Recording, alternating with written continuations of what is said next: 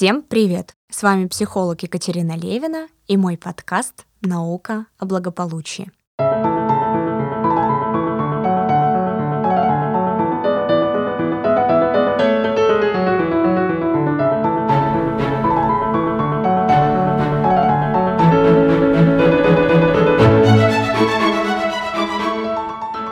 Сегодня в подкасте я поговорю о том, что же такое желание, как эти желания на нас влияют, как сделать так, чтобы желание исполнялось, и как отличить желания истинные от навязанных желаний. На самом деле кажется, что у человека огромное количество желаний, начиная от внешности, заканчивая желанием полететь на Луну. Однако, если вспомнить, что человек все-таки по своей природе животное, то если разделить все наши желания, то можно выделить всего три. А, если мы выделим эти три желания, то это желание жить, это желание занимать лидирующее положение и это желание восхищения. Это три базовых инстинкта, которые определяют наше поведение. То есть инстинкт самосохранения, иерархический инстинкт, то есть потребность во власти, и половой инстинкт или потребность восхищения. И посредством культуры, в которой мы находимся, эти три инстинкта, удовлетворение этих трех инстинктов, облекаются в какую-то культурную форму. Ну, например, если, например, я желаю восхищения, я могу полностью отдаться творчеству, я могу, например, начать рисовать, а затем выставлять свои картины и получать кучу поклонников, фанатов и купаться в их восхищении, либо же, например, я могу начать заниматься эскортом. И там, и там будет одна потребность, потребность восхищения. Но пути удовлетворения у этой потребности совершенно разные. И главное, что важно понимать, что на самом деле именно наша культура, наше воспитание, все это облагораживает наши инстинкты. А на самом деле их всего лишь три. Достаточно часто я сталкиваюсь с тем, как понять свои реальные желания. Или я не понимаю, чего я хочу на самом деле. Или, например, мои желания не исполняются и так далее. И вот важно на самом деле понимать, где истинное, реальное желание, а где, например, это желание, которое навязано нам культурой, навязано нам извне. Э, приведу пример, предположим, с едой. Вы хотите съесть пирожное. Вы его подносите к рту и останавливаетесь. И именно здесь вам нужно понять, зачем я это ем. Какой в этом смысл? Вы должны представить свое действие в перспективе. Ну, например, наличие избыточного веса.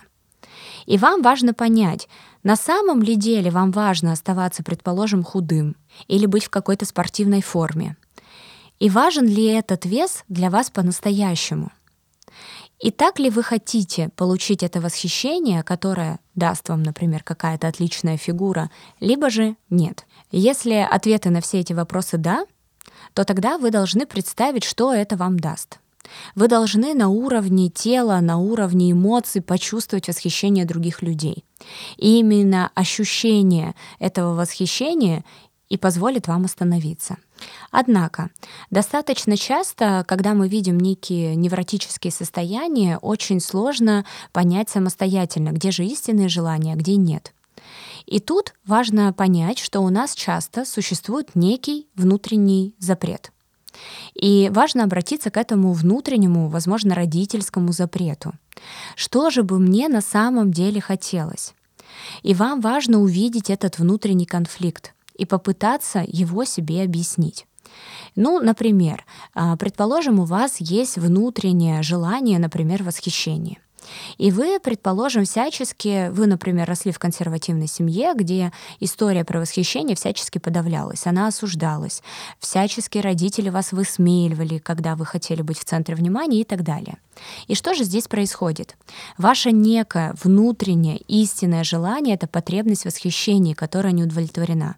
А ваши родители, например, направляют вас на госслужбу. И что же тогда вы чувствуете? Вы чувствуете некое внутреннее неудовлетворение. А от чего это удовлетворение, вы понять не можете. Вроде и работа хорошая, и зарплата хорошая, но что-то не то. И тогда здесь важно понять и различить, где мое и чего я хочу на самом деле, а где родительское, навязанное извне.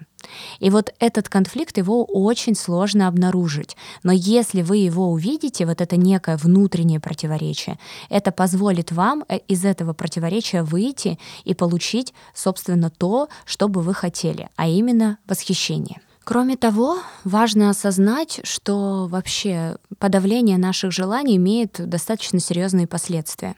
И часто, например, если мы вернемся в советское время, э, было как будто бы зазорно жить для себя, удовлетворять свои желания, э, всячески способствовать их исполнению и так далее и тому подобное. Однако мы не можем идти против нашей биологии. У нас есть желания, и от них нам не избавиться. Естественно, если это не некий депрессивный флер. И что важно понимать, что многие наши истинные желания, они на самом деле в полном объеме нами не осознаются. Или на них действует наш внутренний запрет, то, о чем я говорила выше. То есть, например, желание есть, а реализовать мы его не можем, потому что на нас э, очень много навязано с помощью культуры, с помощью воспитания, с помощью нашей семьи и так далее. И тогда получается, что мы перманентно не удовлетворены. Внутри в нас сидит голос некой такой сварливой матери или отца, которые, например, говорят нам, что, предположим, добиваются успеха только нечестные люди, что деньги — это плохо, что на самом-то деле все, кто имеет деньги, это воры, бандиты и нечестные, совершенно ужасные люди. И тогда получается, что когда нам хочется, например, очень успеха, или хочется признания, или хочется денег, мы не можем себе это позволить, потому что у нас есть внутренний запрет. И именно этот внутренний запрет будет подавлять истинное желание, и таким образом будет формироваться невроз, который всячески будет ухудшать качество нашей жизни. Приведу пример. Предположим, женщина хотела восхищения. Или, предположим, она хотела строить карьеру. Однако она из достаточно патриархальной семьи, где место женщины на кухне. И получается, что она вроде замуж выходит, и вроде бы на кухне сидит, и вроде бы готовит, и детей воспитывает, но при этом ощущает какую-то внутреннюю тревогу. Ее постоянно посещают какие-то странные страхи. Она периодически переживает панические атаки и перманентно переедает. Именно на этом примере очень ярко прослеживается, что желание, например, в том же восхищении или желание во власти, которое проявляется в виде иерархического инстинкта, полностью подавляется. То есть оно не может реализоваться и приводит к конфликту. Я хочу, но нельзя и в конечном счете очень сильно изводит человека.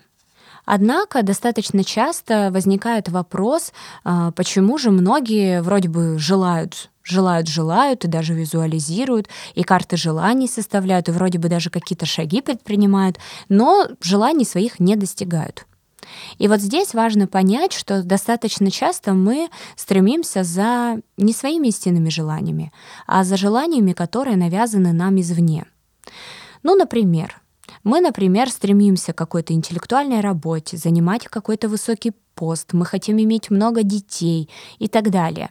Но на самом деле у нас, например, нет ни потребности во власти, у нас нет такой сильной потребности в деньгах, у нас, например, нет какого-то сильного полового инстинкта, чтобы рожать каждый год. И тогда получается, что культурная установка, да, нужно иметь детей, да, нужно занимать высокий пост, да, нужно заниматься интеллектуальной работой, а по-настоящему вставляет, например, бисероплетение. И вот такие люди, они очень часто мучаются, потому что они занимаются вроде бы тем, чем они хотели бы, но как будто бы их желания не исполняются. А под желаниями я имею в виду навязанные извне цели. Кроме того, желание может быть нереализуемо конкретно для вас. Мы достаточно часто совершенно неадекватно себя оцениваем нам кажется, что мы какие-то сверхклассные, или нам кажется, что у нас сверхспособности. И еще мы достаточно часто все страдаем некой такой иллюзией всемогущества, что вот если ты возьмешься, ты обязательно добьешься. Но мы ни в коем случае не должны э, обходить такой важный фактор в достижении желаний, в удовлетворении желаний, как обстоятельства. Например, если у вас нет ни способностей, ни знаний, ни данных, то, скорее всего, вы данное конкретное желание реализовать не сможете.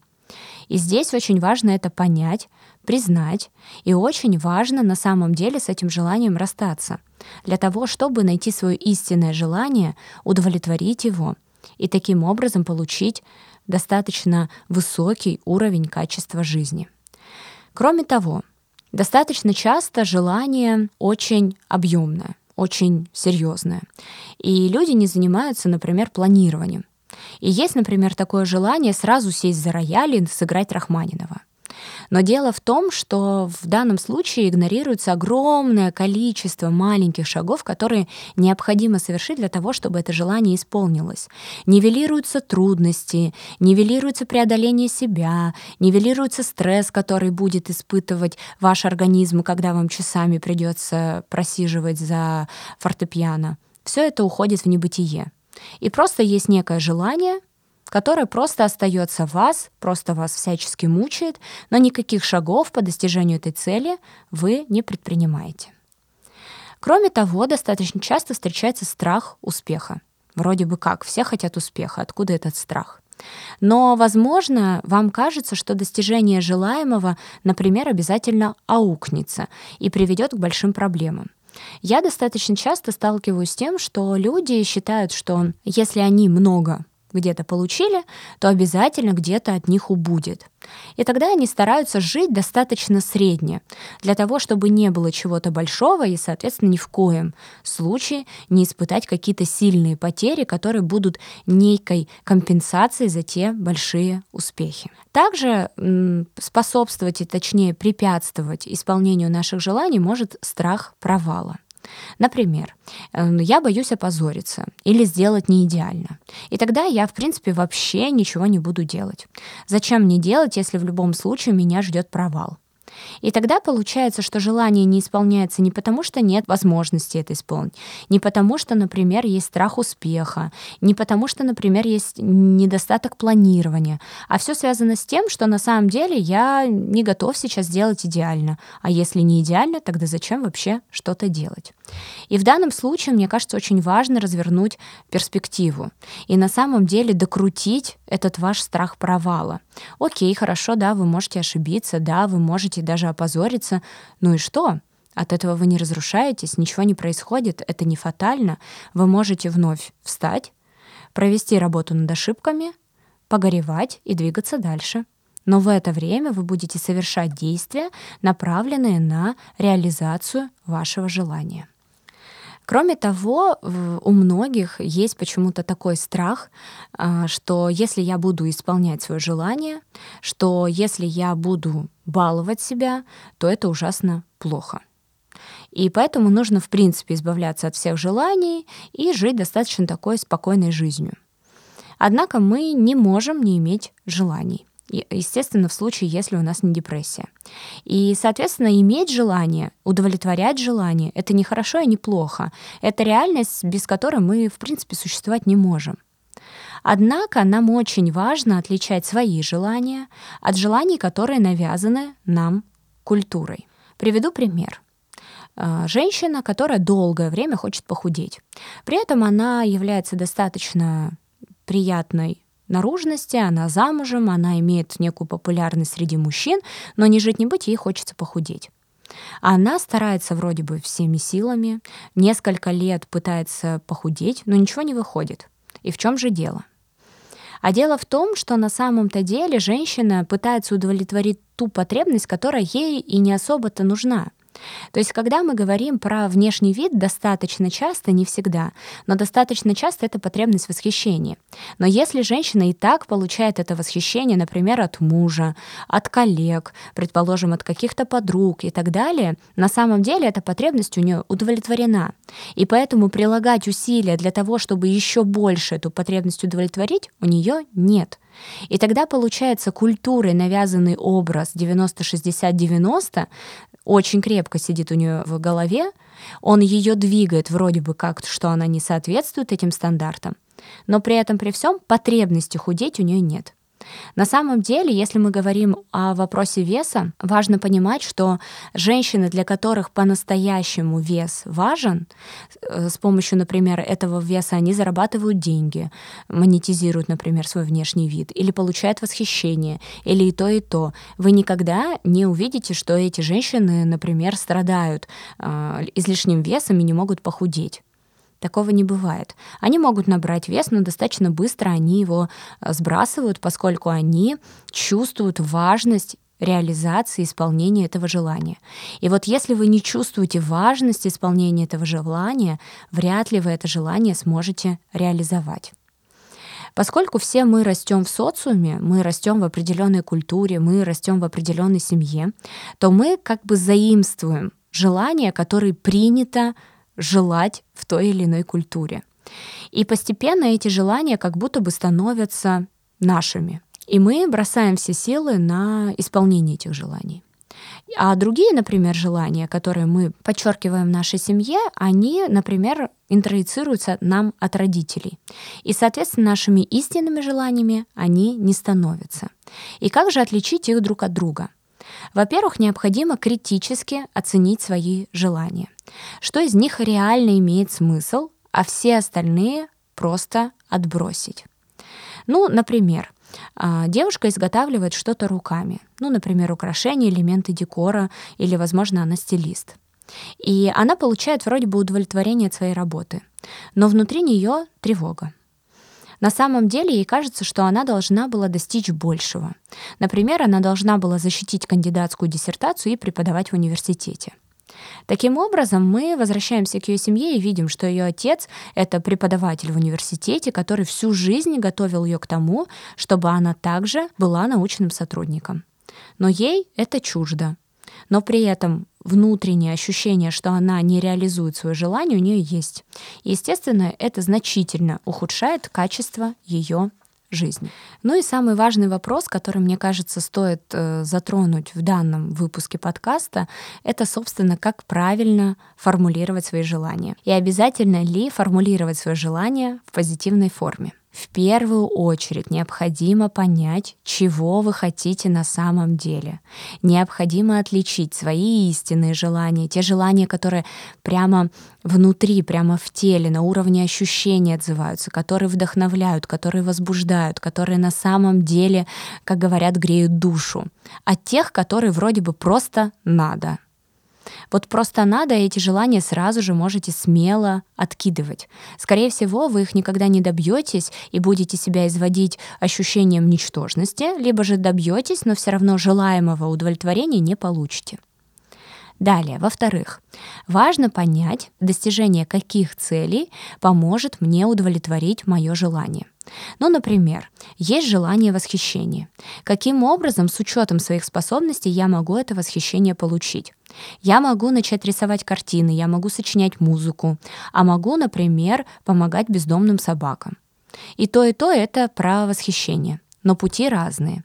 И вот важно понять свое истинное желание, исходя из тех инстинктов, про которые я говорила, а затем понять, в какой культурно приемлемой форме я это желание могу реализовать. Далее оцените реалистичность своих целей. Например, вы вряд ли сможете изменить другого человека или через месяц после того, как пришли в компанию, стать топ-менеджером. Далее отталкивайтесь от того, что вы уже имеете. Не переоценивайте себя. И если вы с трудом просыпаетесь к 9 утра, то вряд ли у вас сразу же получится начать вставать в 5. Кроме того, формулируйте свои желания, свои цели в положительной форме и максимально конкретно. Нашему мозгу необходимо точно понимать, что же ему необходимо делать. Далее распишите большую цель на множество маленьких шагов, сроком максимум на одну неделю. И по достижении этих маленьких целей ощутите вкус победы посмакуйте ее. И именно это ощущение будет впоследствии тем самым позитивным подкреплением, которое будет двигать вас дальше. Далее сделайте достижение максимально легким. Например, сразу одевайте спортивную форму, как только проснулись, если, например, вы хотите начать бегать, или покупайте абонемент в ближайший зал. Я думаю, что сегодня мы достаточно подробно разобрали, что же такое желание, какие желания бывают, что с ними делать и как их правильно формулировать. Поэтому задумайтесь на минуту и подумайте на уровне ощущений почувствовать эти свои истинные желания. А я желаю вам легкой и доступной их реализации. Также слушайте меня на всех платформах и подписывайтесь на мой инстаграм. Все активные ссылки вы можете найти в описании подкаста. Оставляйте свои комментарии. Давайте обратную связь. Это поможет сделать мне подкаст еще более полезным и позволит узнать о нем большему количеству людей.